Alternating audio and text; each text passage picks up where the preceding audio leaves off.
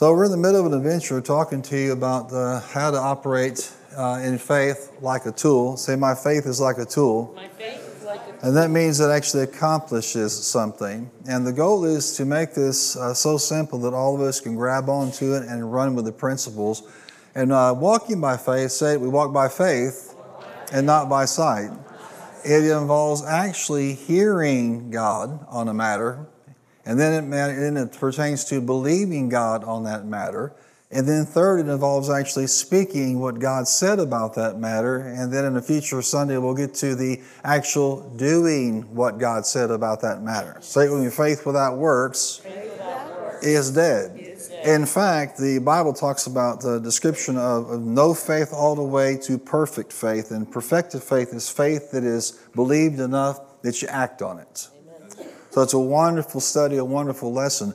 But tonight I want to spend more time talking to you about becoming precise with your words. In other words, the third element here in walking by faith, we hear God, we believe what He said, and then we say what God said. Now write this down, the word confess. Now that word confess, all it means is to say the same thing that God says about something. You and I aren't, we don't have to make this up, amen.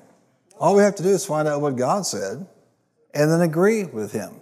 All error and destruction that's ever happened in this, in this planet and in our own lives has come because we deviated from that principle of saying the same thing that God said. Uh, God said, you know, uh, this particular fruit in the garden, you're not supposed to eat it. So what do they do? They ate it. And we oftentimes say, well, if I was here, I wouldn't have done that. Yes, you would, you little rascal. You would have done the same thing and put us in the same position. Uh, but any deviation from agreeing with God, that's where we get into trouble. Now, religion will focus on that. yes. You deviated, shame on you, be condemned, be full of defeat, be destroyed all the days of your life, and maybe one day you'll squeak in and go to heaven. That's not what we focus on. We don't focus on the times we did not agree with God. We learn how to what? Focus on, on agreeing with God so we can have His best in this life. Now, many of you have experienced things uh, because of the actions of others and also the choices that you have made. But the good news today is you can choose to agree with God in every aspect of your life. And that means we've got to hear and we've got to believe, but then we have to say. So I want to spend just a little bit of time talking to you about one of my favorite books of the Bible in Proverbs. The last time I counted, I counted over 82 references in Proverbs alone to the mouth, to the lips, to the tongue. Now, let me say that again. How many understand that's a lot of references? Apparently, the mouth is a big deal. Now, I'll say this Solomon, and of course, he's, he's credited with being carried by the Holy Spirit and writing most of this. He didn't write all of it, but he had great revelation about the lips and the mouth and the tongue. He didn't have so much great revelation about how many women he should have, but he had great revelation about the tongue. Um, just goes to show you that everybody's a work in progress. Amen.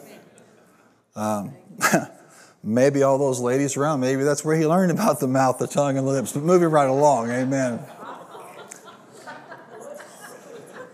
Now I have your attention. And Bert's back there waving her finger at me. Um, so I'm just going to move right along. Amen. Praise the Lord. we'll ask him when we all get to heaven. What was the inspiration for your revelation on the mouth and the tongue? and Jackie's laughing over here. Amen. Proverbs 4:23. Listen to this, and I, I'm encouraging them to go through this pretty quickly, just as a foundation tonight, because there's a lot of ground to cover. But write these scriptures down, and then you go back, and they'll all be in order, and you go back and you kind of meditate on them. But uh, Proverbs 4:23, put away perversity from your mouth, keep corrupt talk far from your lips. I want to just encourage you with this truth. Perverse speech is speech that does not line up with the Word of God. When we hear this, we think about cussing, you know, and telling off color stories, whatever the case may be. But perversity of speech is speech that is inconsistent with the Word of God. You'll see this refrain all the way through Scripture.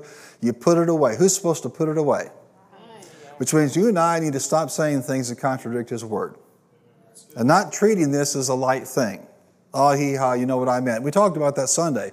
Uh, if you put a password in and it's not exact, what happens? You don't get into the account. You're saying to yourself, yeah, but that account I don't know what I mean. No, the spirit realm is the same way. It doesn't know what you mean, it only knows what you say. And so, what you have to do is make up your mind to put away perversity. And listen, now none of us have arrived at this, but at least we have some understanding, some revelation on this. There's an entire group of Christians out there by the millions who have zero to, to little understanding about this concept. And so their lives are far from what they could be.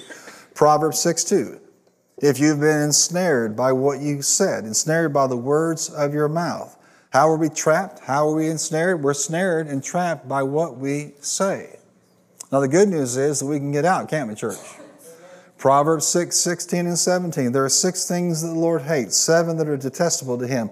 I'm not going to go through the whole list, but notice this a lying tongue is one of them, a false witness is one of them, and a man who stirs up dissension among brothers. Three of the seven are emphatically the misuse of the mouth, that God what?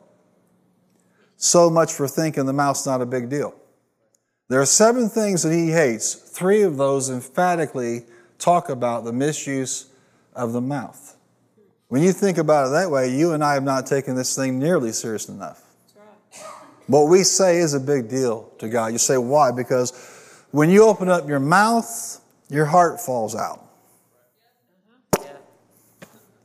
Whatever the condition of the heart, when the mouth opens up, guess what happens? It falls out. Now, how many know this is true? And how many sometimes when it fell out, you didn't like the way it looked? Can I have a better amen than that? there it was, and all of its glory, or what? All of its gory. Mm-hmm. It's, it is what it is. Well, this is what the Word teaches that you and I need to take this very, very seriously. Again, I said over 82 references to the mouth, lips, and tongue in Proverbs alone. That's pretty serious.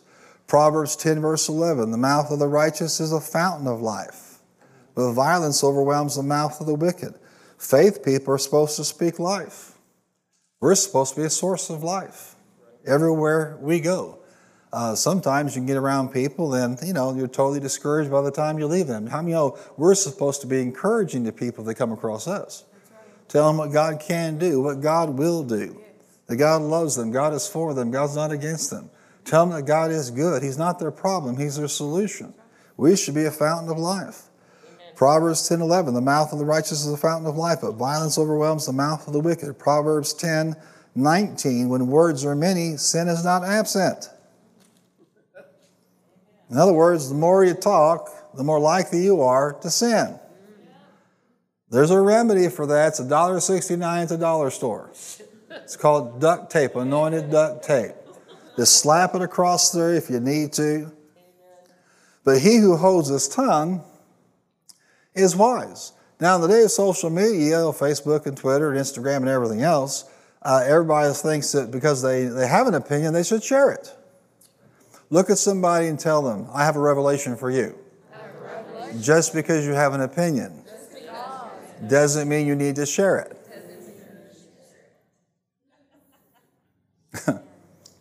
Why? Because when words are many,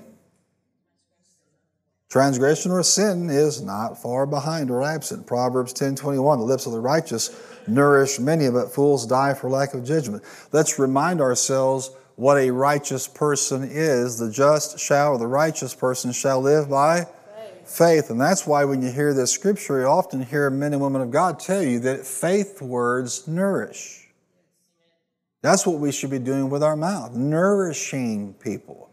Are people nourished in your presence or are they depressed in your presence? Are they nourished when you get around them, or are they somehow confused when they leave? You know, are they excited about the things of God, or somehow, you know, their, their walk with God, their ex- expectation is diminished because they've been around your mouth? Say it with me faith words, faith words. nourish. Say it one more time with all your heart. Faith words, faith words. nourish. nourish. Now, you can really uh, do a lot with analyzing your own mouth by just that one simple statement. Did what I just say nourish? Hmm? Did what I just say nourish? If not, then I'm not lining up with what a faith person would be, what a righteous person would be. Now, I'm not saying you don't have to deal with things. You do have to deal with things. And I'm not saying that you somehow live in a little bubble and you're not an emotional creature. You are. But listen, you're not supposed to be running from your emotional center. You're supposed to be running from your spiritual center. And we'll get into that when we get into James, hopefully, tonight. But you and I need to realize the responsibility to, to monitor is with you and me and ask yourself a question um, Did that nourish? Or did it suck life from them? Amen. I told you these are good, aren't they, church? Proverbs 12, 13. An evil man is trapped by his sinful talk, but a righteous man escapes trouble. Same principle as Proverbs 6, but with this added a caveat and dimension. A righteous man does what? Escapes trouble.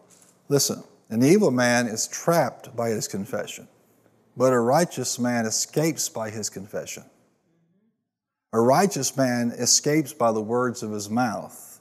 An evil man is trapped by the things that he says. So if you have been ensnared, how can you get out? You get out the same way you got in. Look at somebody and say, You got in with your mouth.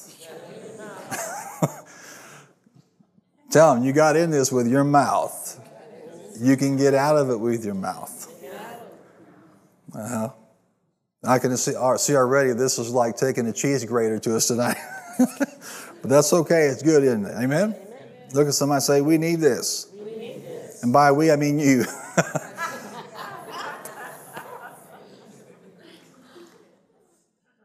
An evil man's trapped by a sinful thought, but a righteous man will escape trouble. How? By the words of his mouth. Proverbs 12, 14. From the fruit of his lips, a man is filled with good things, as surely as the work of his hands rewards him.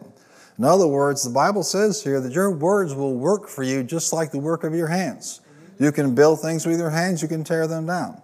You can accomplish great things with your hands, or you can do nothing with them. Your mouth actually is a constructive agent in your life. In fact, God's example for you and for me is words or our mouth are a creative agent. The entire universe was created with the words of his mouth. Hebrews 11. By faith, we understand that the world was actually framed by what he said what we don't like hearing sometimes, but I'm telling you, we need to hear this more and more. You and I, listen to me carefully, you and I cannot be people that back off of these things right now. This world needs who we are right now to believe that we have been given this delegated authority with our mouth to make a difference. Say it with me, I have, I have delegated authority delegated from heaven and so, whatever world you're walking in right now, whatever your life is like, you don't realize this, but it's been created over the time with words. Yes. And if you don't like the world that you're in, start putting some pressure on it to change it. Absolutely. If you want to see change in America, don't say what is, say what you want it to be. I'm amazed at how many faith people are going down the same path as everybody else. You know, dogging the country and how negative it is. The best years are behind us and will never be great again. Listen, it's not, it's not a message or a messenger or a red hat that makes America great. It's the Lord Jesus Christ of Nazareth that makes America great. And he did it before, he can do it again. But God help us if the people who have revelation in the mouth are using their mouth for the opposite. Come on say it America's best days are in front of her. God still has a plan. Amen. But watch this. You're actually filling your life with good things based on what you're saying. In other words, you get to eat what you speak. If you don't like what's on the dining table, change the things you're saying. Um, Proverbs 12, 14, Proverbs 12, 18. Reckless words pierce like a sword. Why is that there? It tells you that words are like weapons.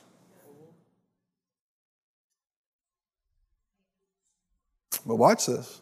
But the tongue of the wise brings healing. We're, we're righteous people, amen? amen. We're faith people. Yeah. We're not supposed to be destroying with our words. We're supposed to be bringing healing with our words. Proverbs 13 3. He who guards his lips guards his life, but he who speaks rashly will come to ruin. Whose responsibility is it to guard their lips? Come on, say it. It's my responsibility. It's my responsibility You know, oftentimes people think about Moses putting up with these, these people all those years. And uh, there comes a time in Meribah where he just he gets tired of it. And he takes that staff and what does he do? He hits that rock. And most people who have not studied this out assume that's what caused him to lose his place in seeing the promised land. But Psalm 106 tells us the key to actually what happened. In verse 32, verse 33, it says, By the waters of Meribah they angered the Lord, and trouble came to Moses because of them, for they rebelled against the Spirit of God, and rash words came from Moses' lips. Moses' mouth kept him out of the promised land. Yeah. Let me say it again. Moses' mouth kept him out of the promised land. And your mouth will keep you out of the promised land too. Yes, it will. Or it can advance you into what God has for you. He spoke rashly. You know, you look at that and you think of what he put up with, and all of a sudden, you know, he just has this little fit. Uh, the further you go in the things of God, listen to me carefully, the further you go in the things of God, the less license there is for fits. You expect God to deal with you the same way when you were a baby Christian, that's not going to happen. The, the more influence you have, the bigger platform you have, the longer you've been walking with God, the greater the expectation He's going to have that you be spirit ruled and not emotion ruled. That's right. He gave Himself permission to do something as a leader He just shouldn't have done.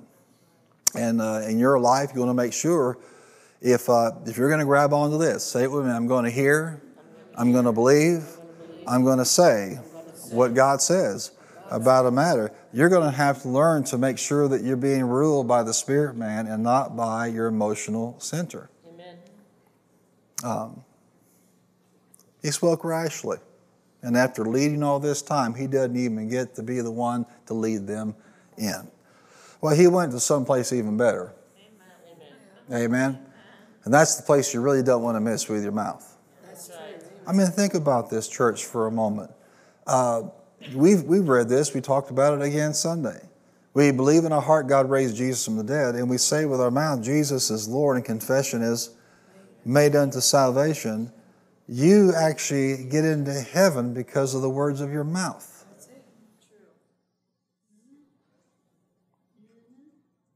That's a wonderful place right there to just pause and reflect and get revelation. You're going to heaven because of his atoning work, but you personally are entering heaven because of what you believed and because of what you said. Now, if you can get into heaven because of your mouth, you can bring some heaven to earth with your mouth. Yes. We already know we can bring hell to earth with our mouth. Raise your hand if you have seen or brought some hell to this earth with your mouth. We know that works. But how about bringing some heaven? Amen. Amen? Your entire future was transformed by the words of your mouth. That's what Proverbs is trying to tell us. The mouth is powerful, the mouth is anointed. The mouth is God's delegated authority in the life of a believer to conduct business, to reign in righteousness in every situation. There's so much here, but I just want you to tie this to the, the concept of the faith tool. You believe what God said, you, you then say what God said. And when you have alignment going on, you begin to see a whole lot more manifestation of what God has for you. You see a whole lot of wonderful things manifesting here. Um, the Bible talks about in Deuteronomy days of heaven on the earth. How many know that's a good idea to have some days of heaven on the earth? Well, we know we're never going to have days of heaven in heaven. Yeah. Amen. But we do that and we create that environment for this with the things that we say. He who guards his lips guards his life. He who speaks rashly will come to ruin. Say it with me. It's my job, to guard my mouth. Proverbs 15, 2, the tongue of the wise commends knowledge, but the mouth of the fool gushes folly.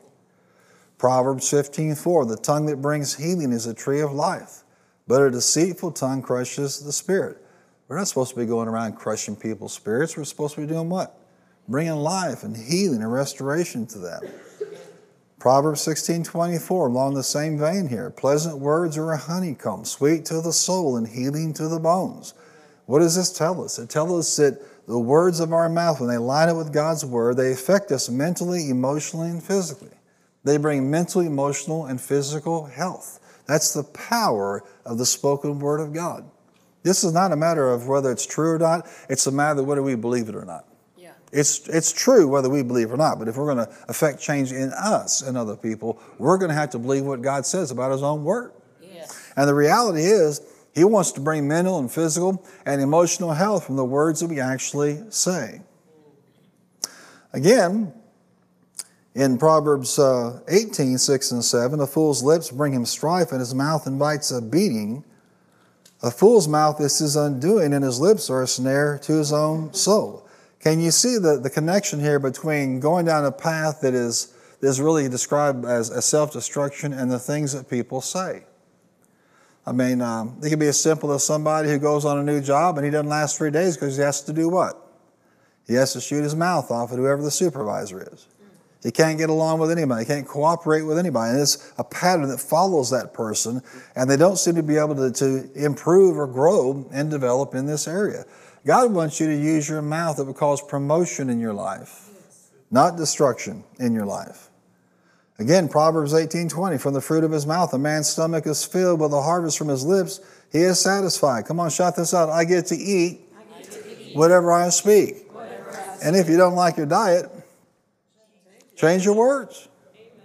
I mean, you're the one that's setting the table, you're the one that's filling the refrigerator. Who put all this nasty food in my refrigerator? mm-hmm. Proverbs 18:21. This is one that everyone here has heard in this church probably a thousand times.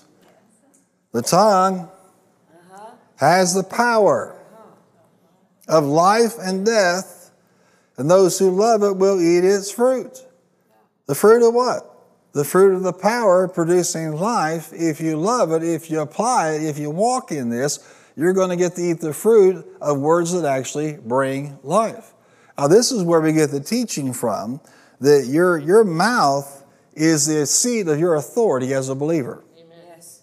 Your mouth is the seat of your authority as a believer. In other words, God has delegated his authority to a believer, and the agency of that authority is the mouth. And yet we sit here today in 2022, and you have Christians that will still say, well, it doesn't take all that. I don't believe all that. You know, God is sovereign, Jesus is Lord, and I'm just subject to whatever happens. Que sera, sera, you know, whatever it will be, will be. Life is like a box of chocolates. You never know what you're going to get. No, let me tell you about the truth about Forrest Gump and theology. With your mouth, you fill the box of chocolates. Yes. Yeah. Amen. Yes, yes. That's scripture.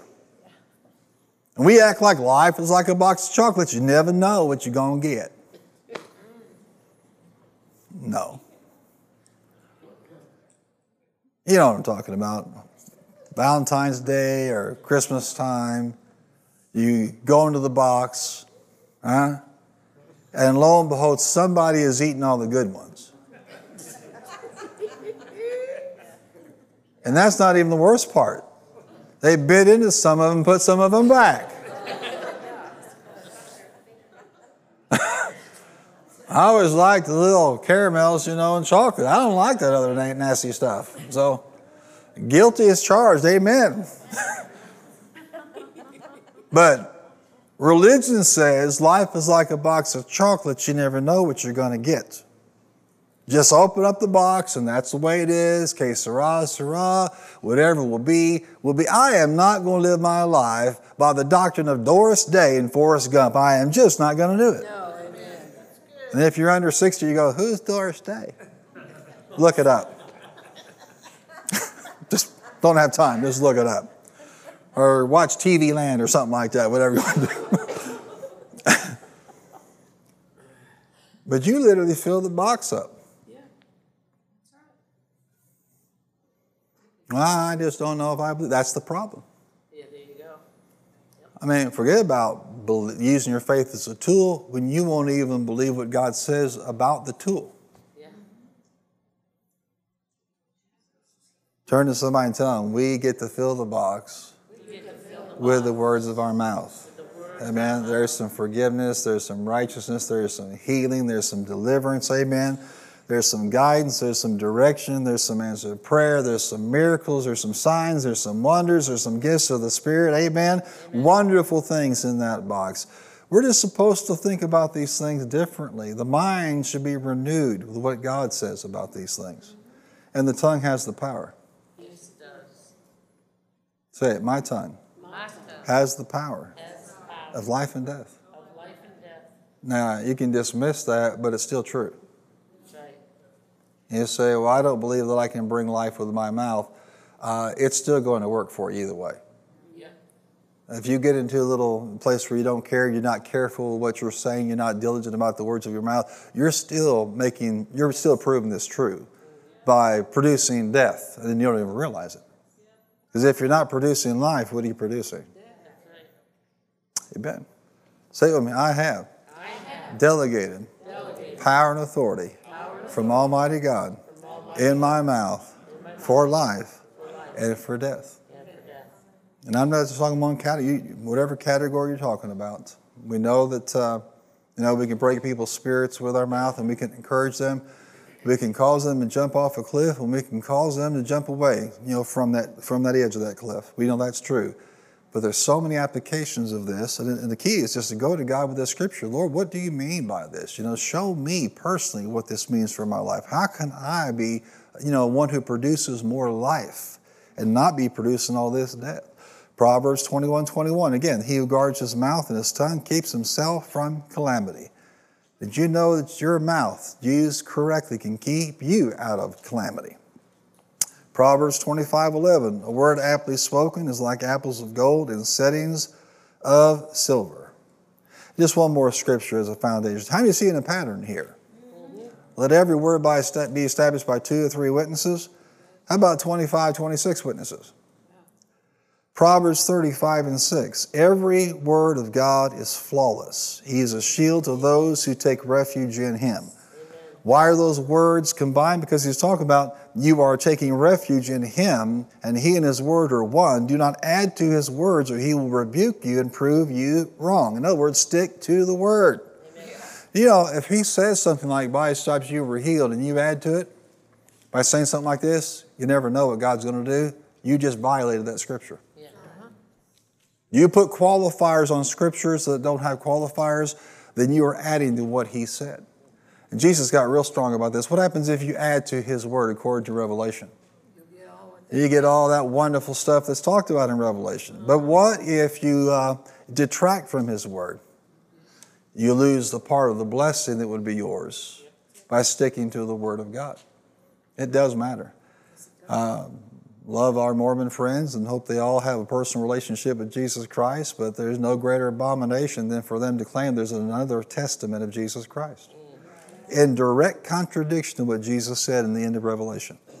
I'm going to stick with Jesus. Turn to somebody and tell them, I'm going to stick with Jesus. Said, I'm going to stick to the Word of God. I'll stick to the word of God. Do not add to his words that he will rebuke you and prove you wrong. So yeah, I just wanted to do this because, uh, and, and uh, I thought going through all 82, 83 of them would take most of the night. So, um, but they're there. and they all tell us the same thing. There's something to this. The mouth is very, very important in the believer's life. So, how do you cultivate precision in your words? Remember, precision means the quality or condition or fact of being exact and accurate. Say exact and accurate. Say again exact Exact. and accurate. And what do we mean by that? We mean exact and accurate to accurately and exactly reflect what God is saying.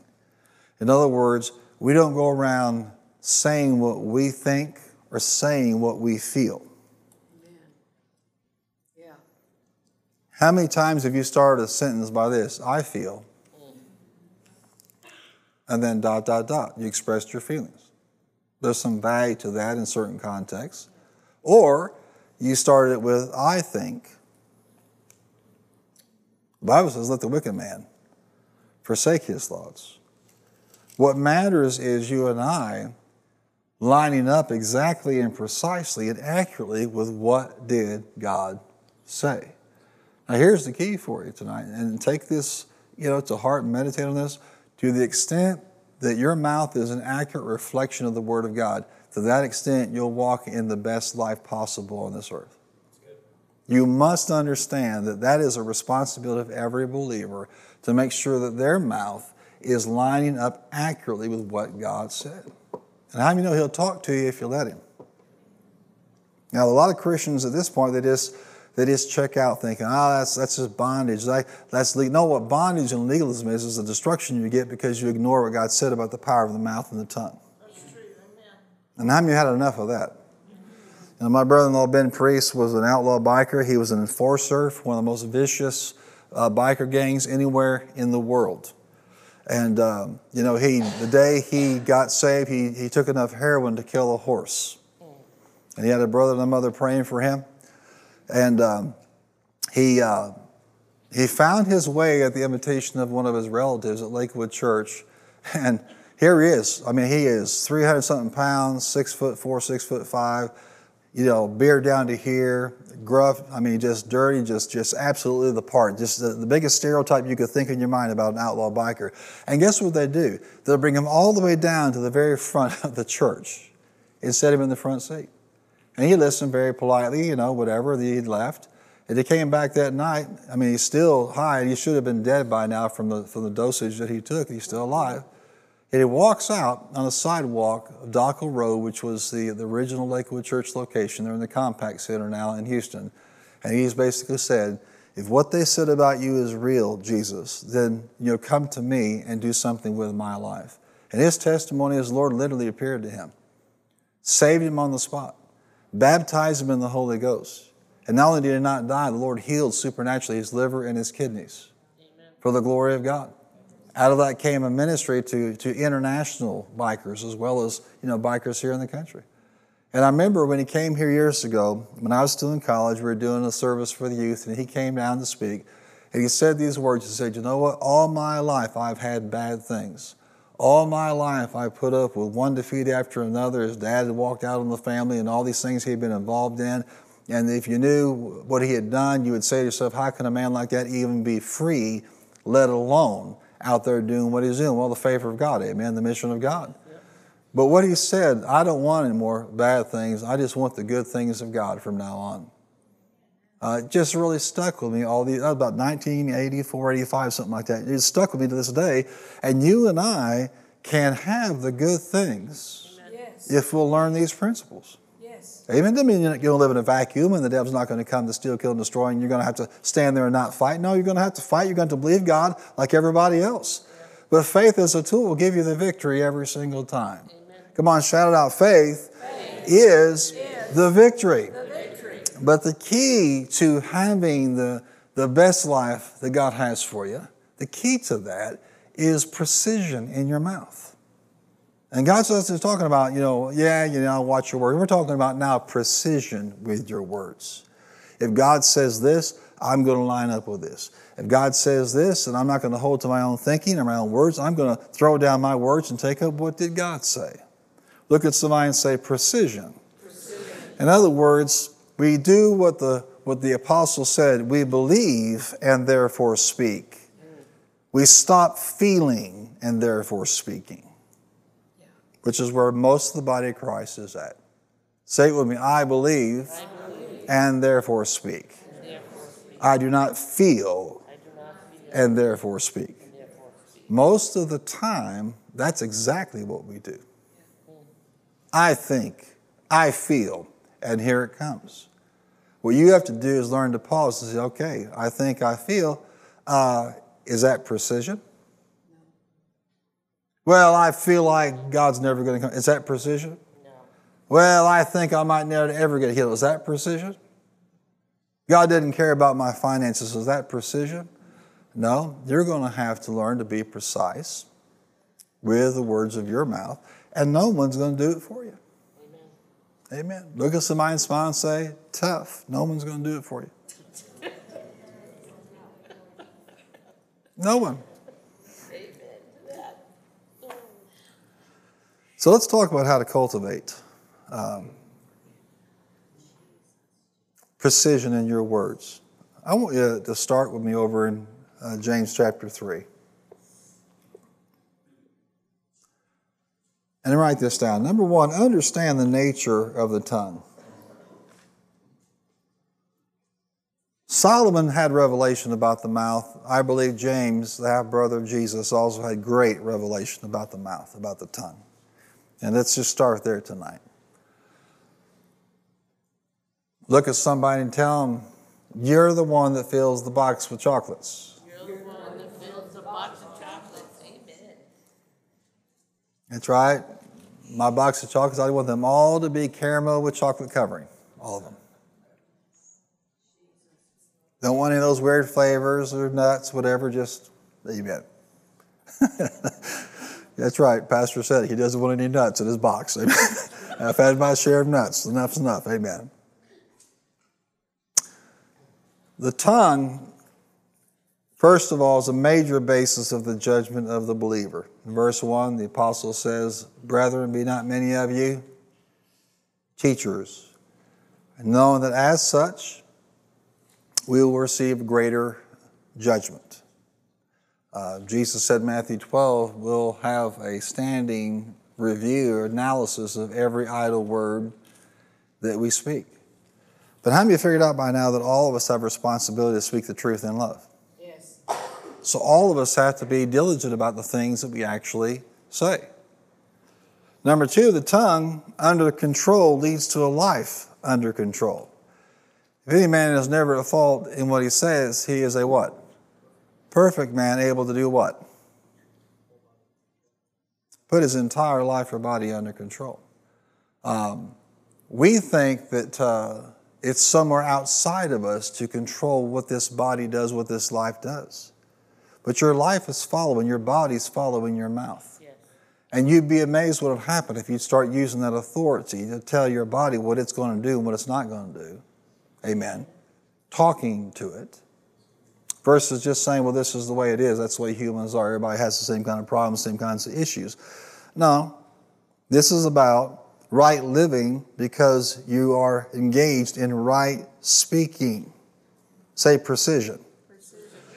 Go on uh, over to that scripture with me if you're in James 3.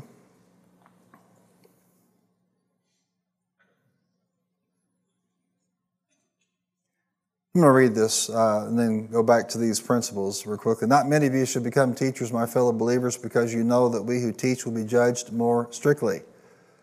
I was a baby Christian. My sister was a couple of years older in the Lord than me, and she said, Now I'm going to share some things with you, but I'm not teaching, I'm just sharing.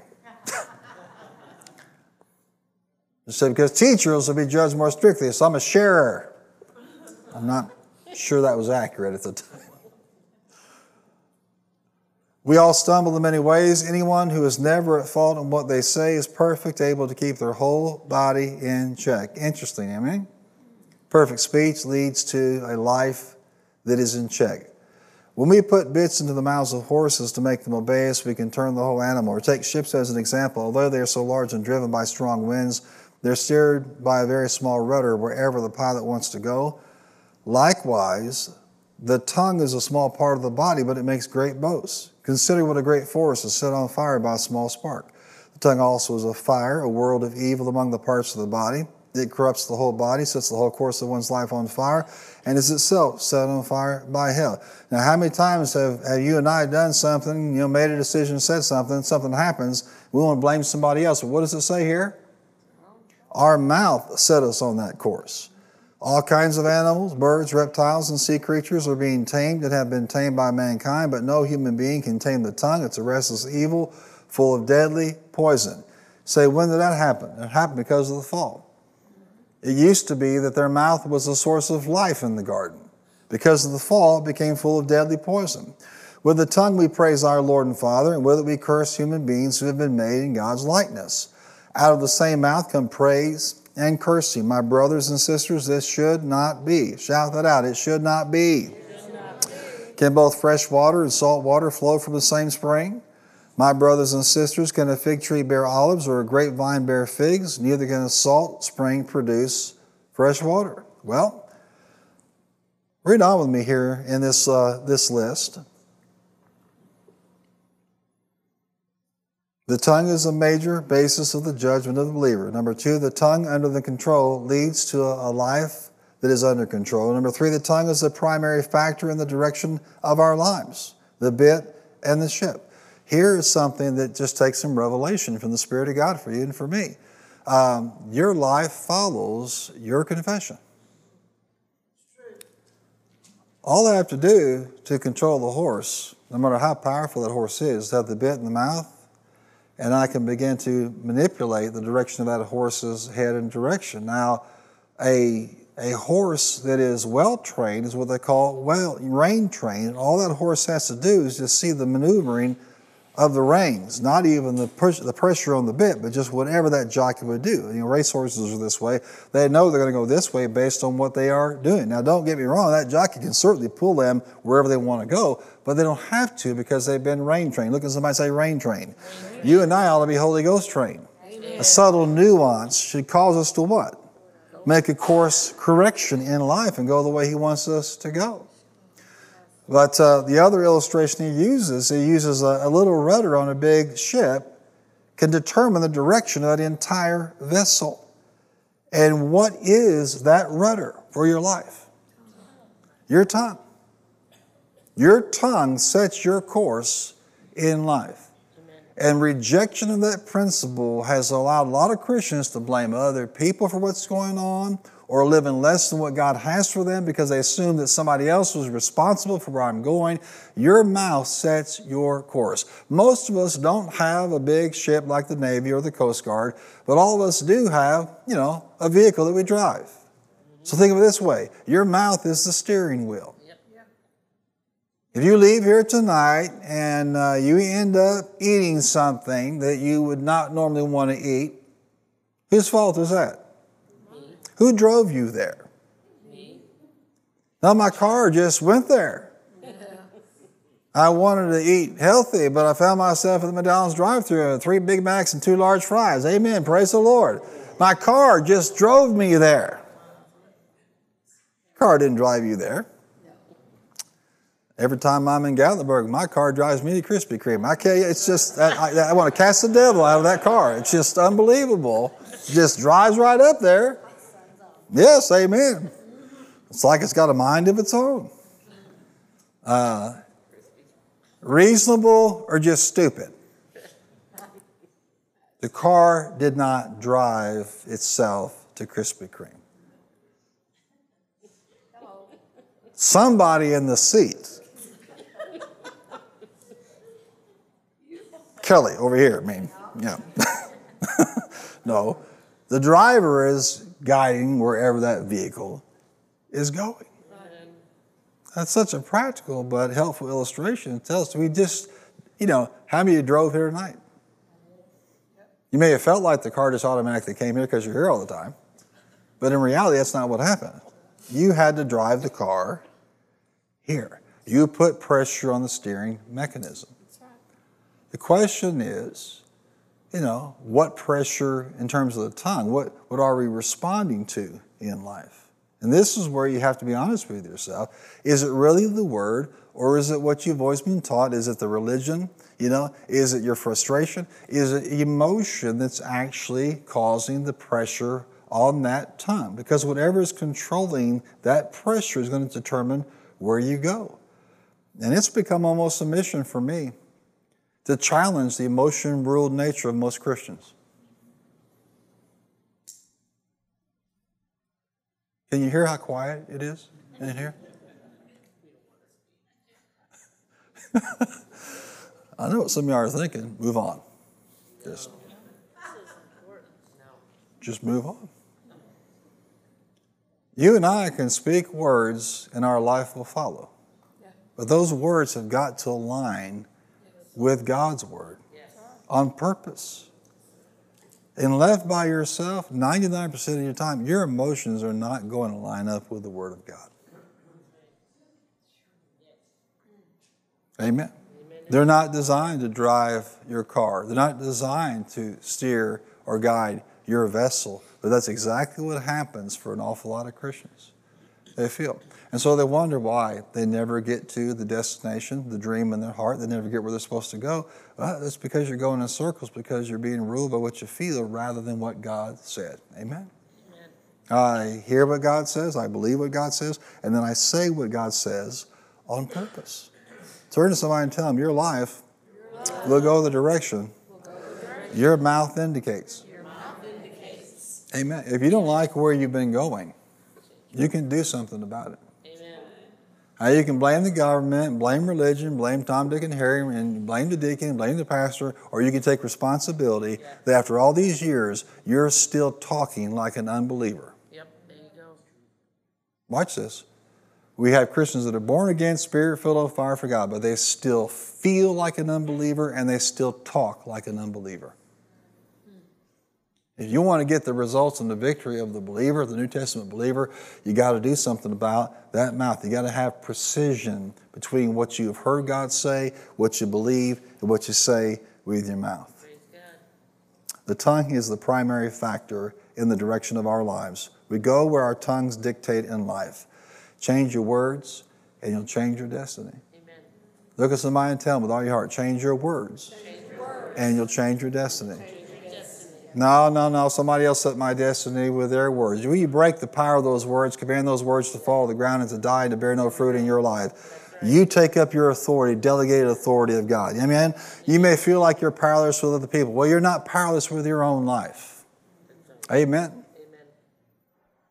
Look, all Adam had to do was say to Eve, guess what? I'm not eating it. See ya.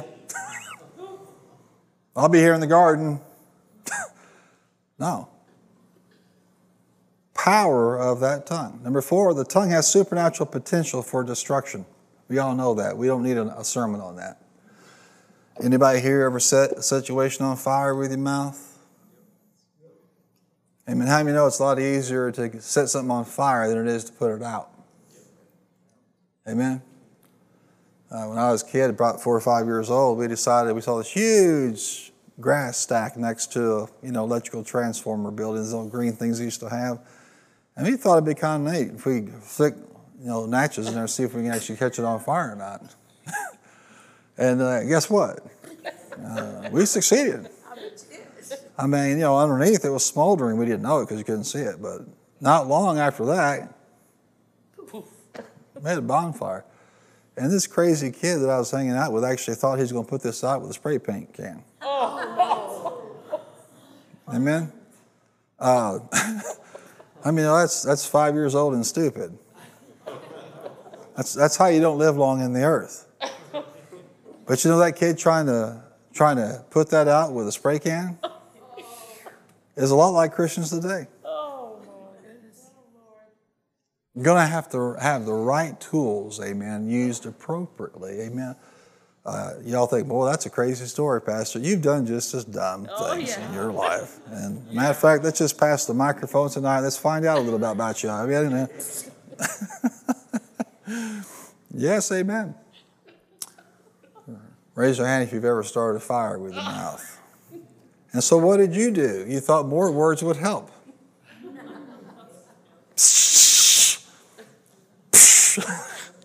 Did it help? Not until you change the words to line up with what God says. The tongue cannot be tamed through natural means. No man can tame the tongue. We're talking about natural man. But there are spiritual weapons available for you and for me to tame that tongue. Next, the tongue can curse or bless, but it cannot do both at the same time.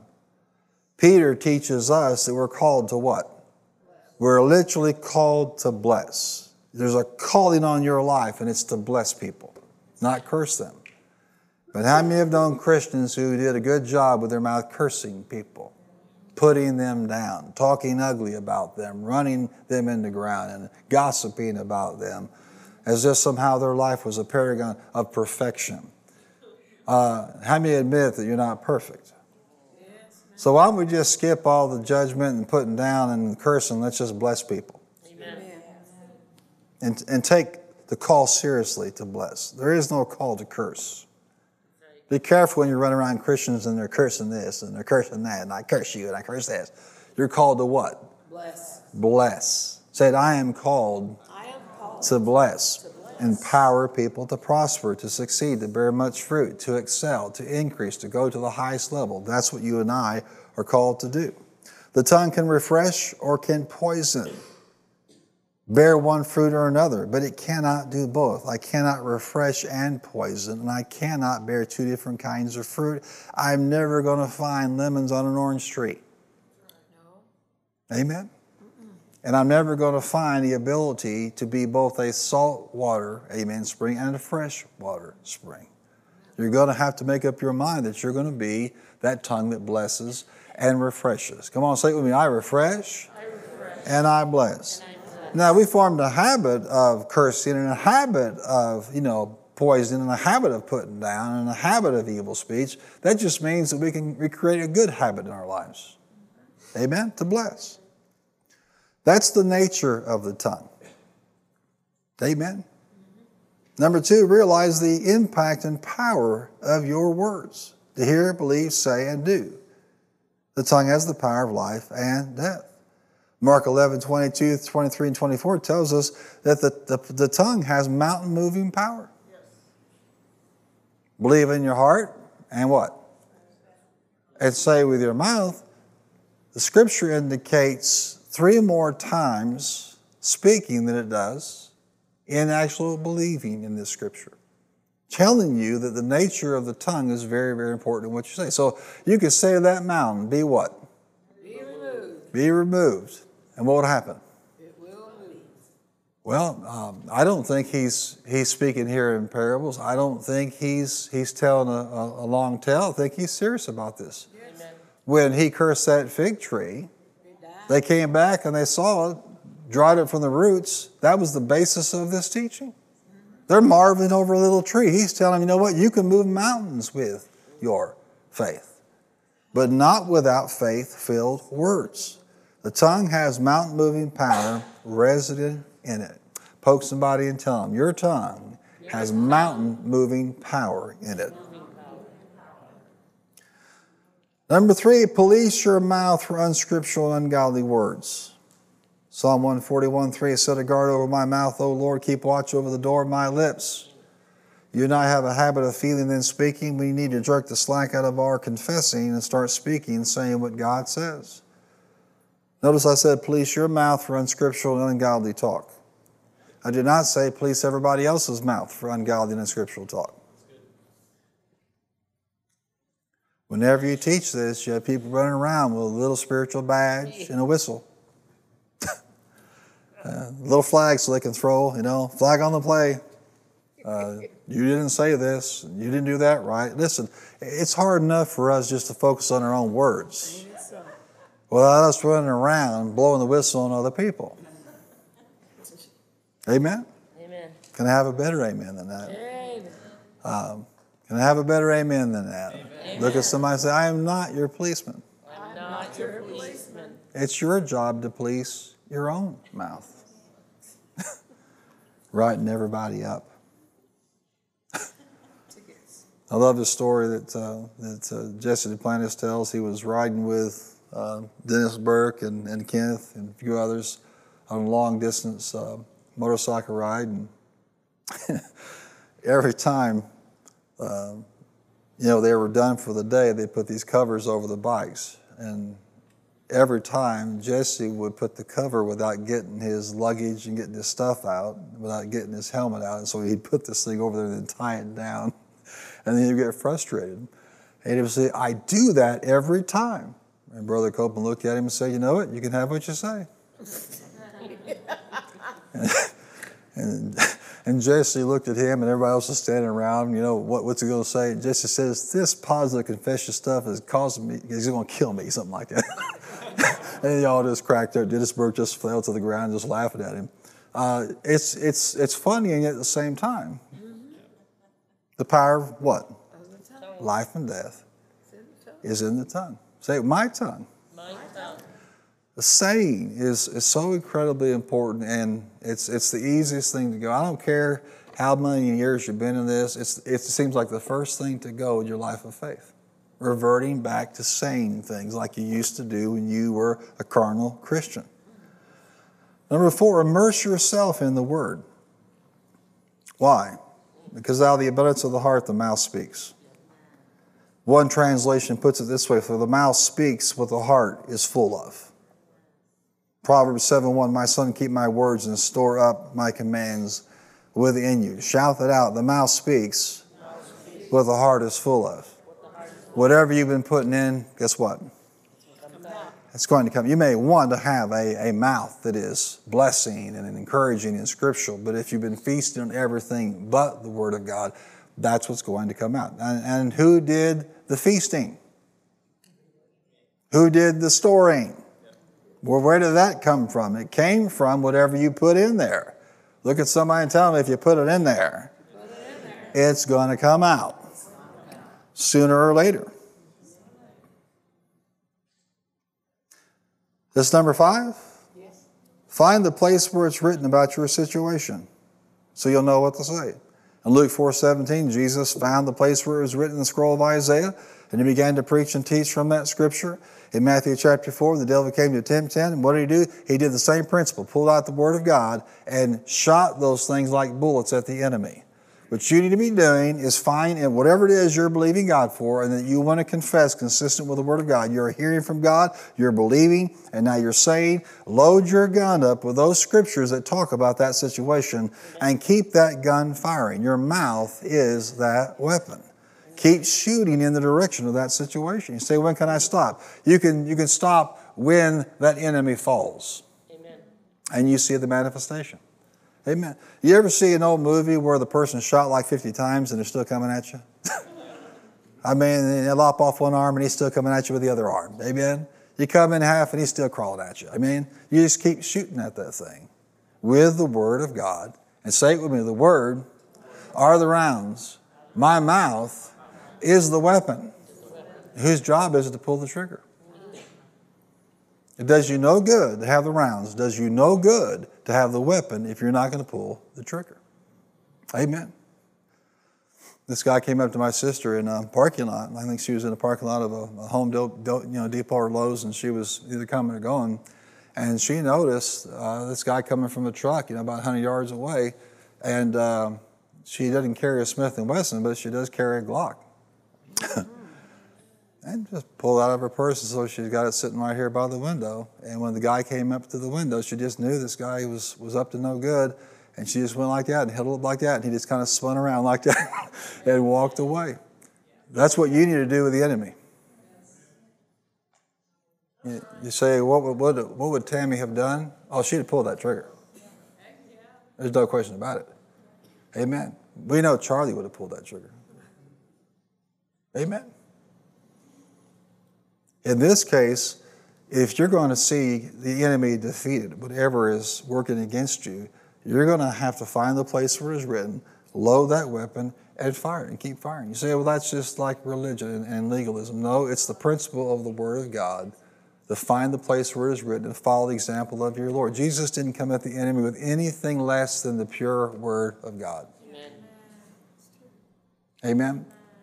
He didn't say, Leave me alone. I'm tired of this.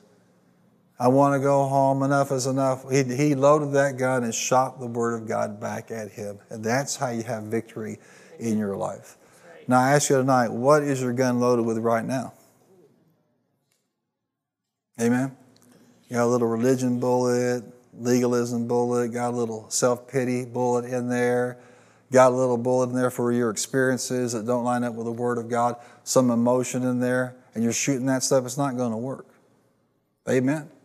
Only the Word is going to work in your situation.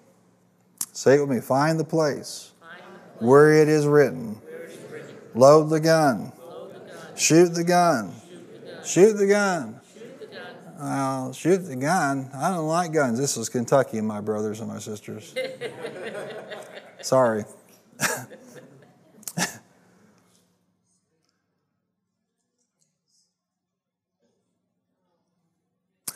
Next, declare the word repeatedly and at will. We believe and therefore we what? We speak. Um, once you get uh, some direction from the Spirit of God, scriptures to load your weapon, don't stop firing. Don't stop saying what God said. Uh, well, I've been doing it for several months now. I keep it up. I've been saying it for several years now. Keep it up. Don't tire now. Uh, people have been saying Jesus is coming soon for how many years now? Long time. But how many want to keep it up? Amen. Amen. Keep on saying what He's coming. He's coming. Even so, what? Come, Lord Jesus. The Spirit of the bride say what? They say come, and they keep on saying it. Well, He's not here. Whether you have the manifestation right now, that does not dictate what comes out of your mouth. That's right.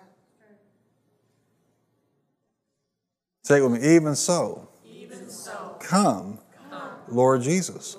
Uh, people have been saying that for a long time, and they should. It keeps expectation up. That's right. causes them to live a pure life in a dirty world. Stay focused on the things of God and have an eternal perspective. Say it with me. Declare Declare the word the word repeatedly, repeatedly, and it will. and it will. Let me just re- repeat these for you. Understand the nature of the tongue. According to James 3, the bottom line is it is the director of your life. Realize the impact and power of your words. Police your own mouth for unscriptural and ungodly words. Immerse yourself in the word because out of the abundance of the heart, the mouth speaks. Find the place where it is written about your situation, load your gun and fire it. Declare the word of God repeatedly and at will. We believe and therefore speak. And by doing so, you'll develop the habit of right speaking. And then finally, tonight, release your supernatural weapon your tongues, your ability to pray in the Holy Ghost. Amen. Everybody say, Thank God Thank God for the Holy Ghost. for the Holy Ghost. Uh, this, this should come to you in, in, in terms of some level of revelation. But there are times when, when you're not cutting it in your native tongue. That's it. You're not keeping your mouth on the Word of God. It's so important you understand. Write these three things down. Here's what tongues will do for you in terms of the, the pathway and the, the concept of cultivating precision in the words that you speak. Number one, tongues will cause supernatural subjugation of the tongue. When you're speaking in tongues, there will be no unbelief, doubt, or fear released. None. Um, not even a smidgen. There's no such thing as tongues of fear, doubt, and unbelief. Ever. So what happens is you you you shut off this other communication on purpose. You're praying in the Spirit of God. You're subjugating that mouth. You're using a supernatural tool to tame what is untamable in the natural.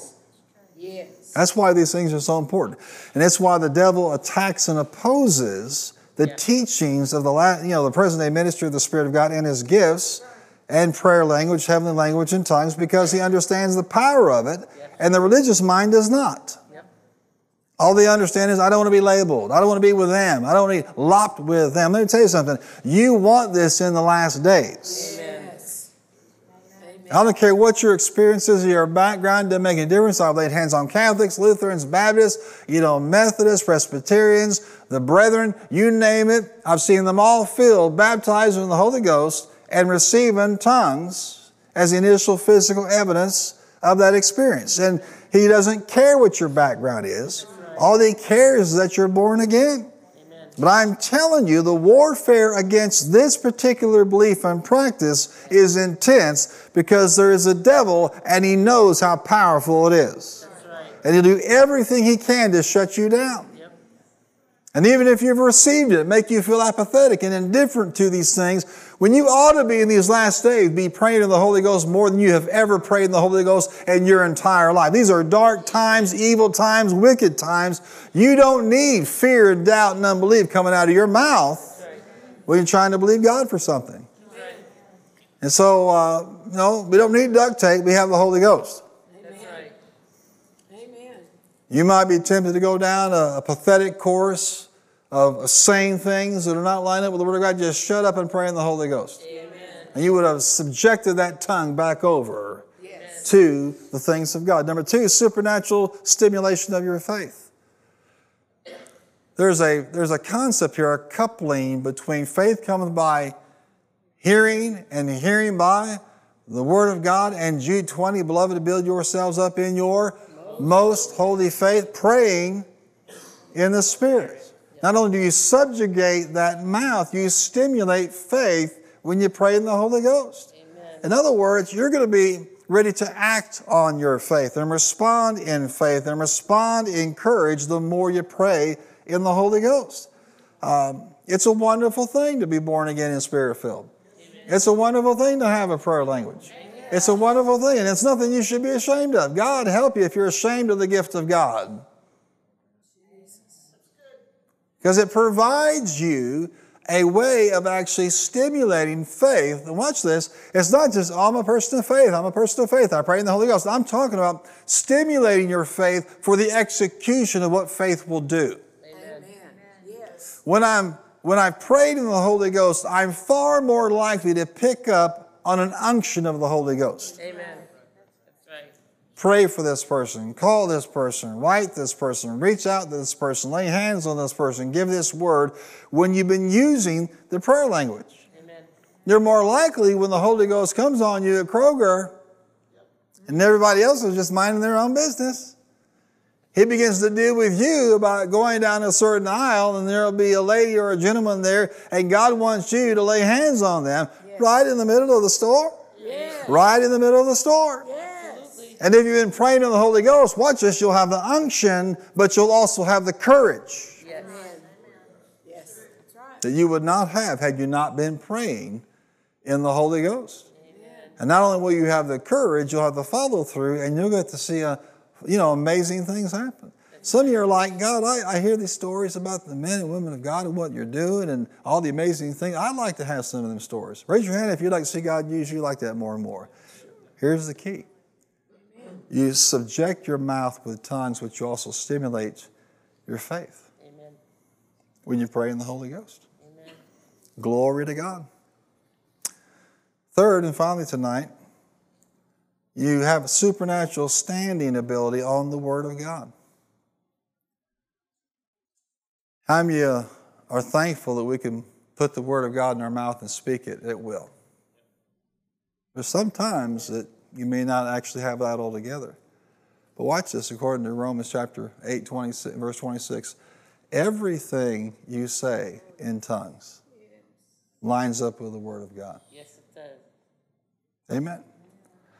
So every round you fire in tongues is the Word of God. Every round you fire in tongues, watch this, comes to pass. Now, I am wanting to use my, my mouth as, as a weapon, and maybe I don't have all the knowledge I need to keep repeating and confessing and praying the scriptures, but I can pray in the Holy Ghost. And watch this when you pray in the Holy Ghost, you throw the sum of the Word of God at that situation. Amen. That's right. And there's the little religious devil telling people, well, it doesn't take all that, and that's passed away, and don't get fanatical, and don't be one of them. You'll be labeled. Let me tell you something people are afraid of someone else running their lives except for God. Yeah. They're afraid of the things of God. It's what we call a pneumophobia, afraid of the things of the Spirit. You and I can't afford to be. No. Amen. Everybody say, thank God, for the Holy Ghost. Say it, thank God. Say it again. Say, thank God, for the Holy Ghost.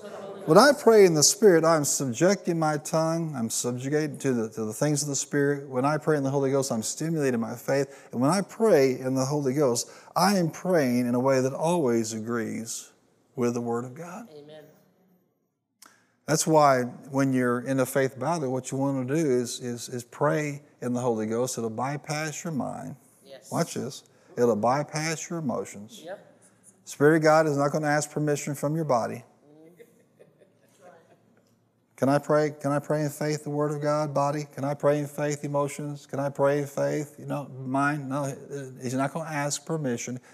The Spirit of God pray in you and through you. It is always going to be consistent with the Word of God, and it's always going to be something that comes to pass every single time. Hallelujah. Amen. Uh, in other words, when you think about confession, just don't limit your confession to English. Yeah. Watch this, okay? Um, how many, how many you believe that, that by his stripes you're healed? Yes. How many you believe he sent forth his word and healed you? Yes. How many believe they shall lay hands on the sick and they shall recover? How many believe these signs shall follow them that believe? You believe that? So you've got all your healing scriptures out there, and so you're you're praying and you're shooting your gun off. You're right. You're doing this, and all sudden you know. And now I'm going to pray. I'm going to confess in the Holy Ghost over this issue. And so and so has this going on in their body. I am now going to confess in the Spirit for the next half hour over this situation. You know what's going to happen? Everything out of your mouth is going to line up with the Word of God. Yes, it does. That's the best thing you can do for that person. Amen. Amen. So hit them with confessing in English. Confess means to make sure that you agree with the Word of God, and everything you say in tongues does agree with the Word of God. Can you grab hold of this? Amen. I want you to believe the things of God. I want you to believe the Word of God. There are people out there believing crazy things. Uh, I'm going to shut down with this, but I was just reading this and I got so tickled at it, I thought I'd share it with you. This man named Jeff Waters uh, bought a blank check from the 1990s in 2015 from a homeless man named Tito. He bought the check for $100. And Tito said, You can take this check and fill it out for any amount you want to, and then they'll give you that money. It'll make you rich. Can you believe somebody would believe that? Not only did he believe it, everybody said he believed it. He filled the check out, signed it with his name, and it was made out for $368 billion. The zeros had to run down the side of the check because there's no room for all the zeros. And he took this to a bank in Idaho and tried to cash it. And they said, uh, the police, when they arrested him for fraud, so what were you going to do? He said, well, he says, I've always dreamed of opening up the biggest Italian restaurant in the world. and, and people call us dreamers. He said, I'm 10% Italian. It reminds me of that gal that ran for, for president. She said she was an Indian. What's her name? Warren? Yeah, she is one, uh, 278th Indian. He's 10% Italian. Uh, he was going to build a restaurant that was going to feed 30 million people at one time. Underwater so they could watch the sharks while they dine. People will believe stuff like that. Uh, give you an idea, 368 billion sounds like a lot, but uh, one hotel in Vegas, like the MGM, that can hold five, six thousand people, you're talking five, six, seven billion dollars per building. Now you do the math, and you find out that that's not nearly enough. You should have written out for maybe a trillion or something like that. But people will believe these extreme things, but they won't pick up the Word of God and believe what God said. Yeah. He'll never let you down. No. He'll never lie to you. Amen. And I'm just encouraging you to, to hear by revelation what God says about a matter. And then believe what God says about a matter. And make sure you say what God says about that matter. Amen.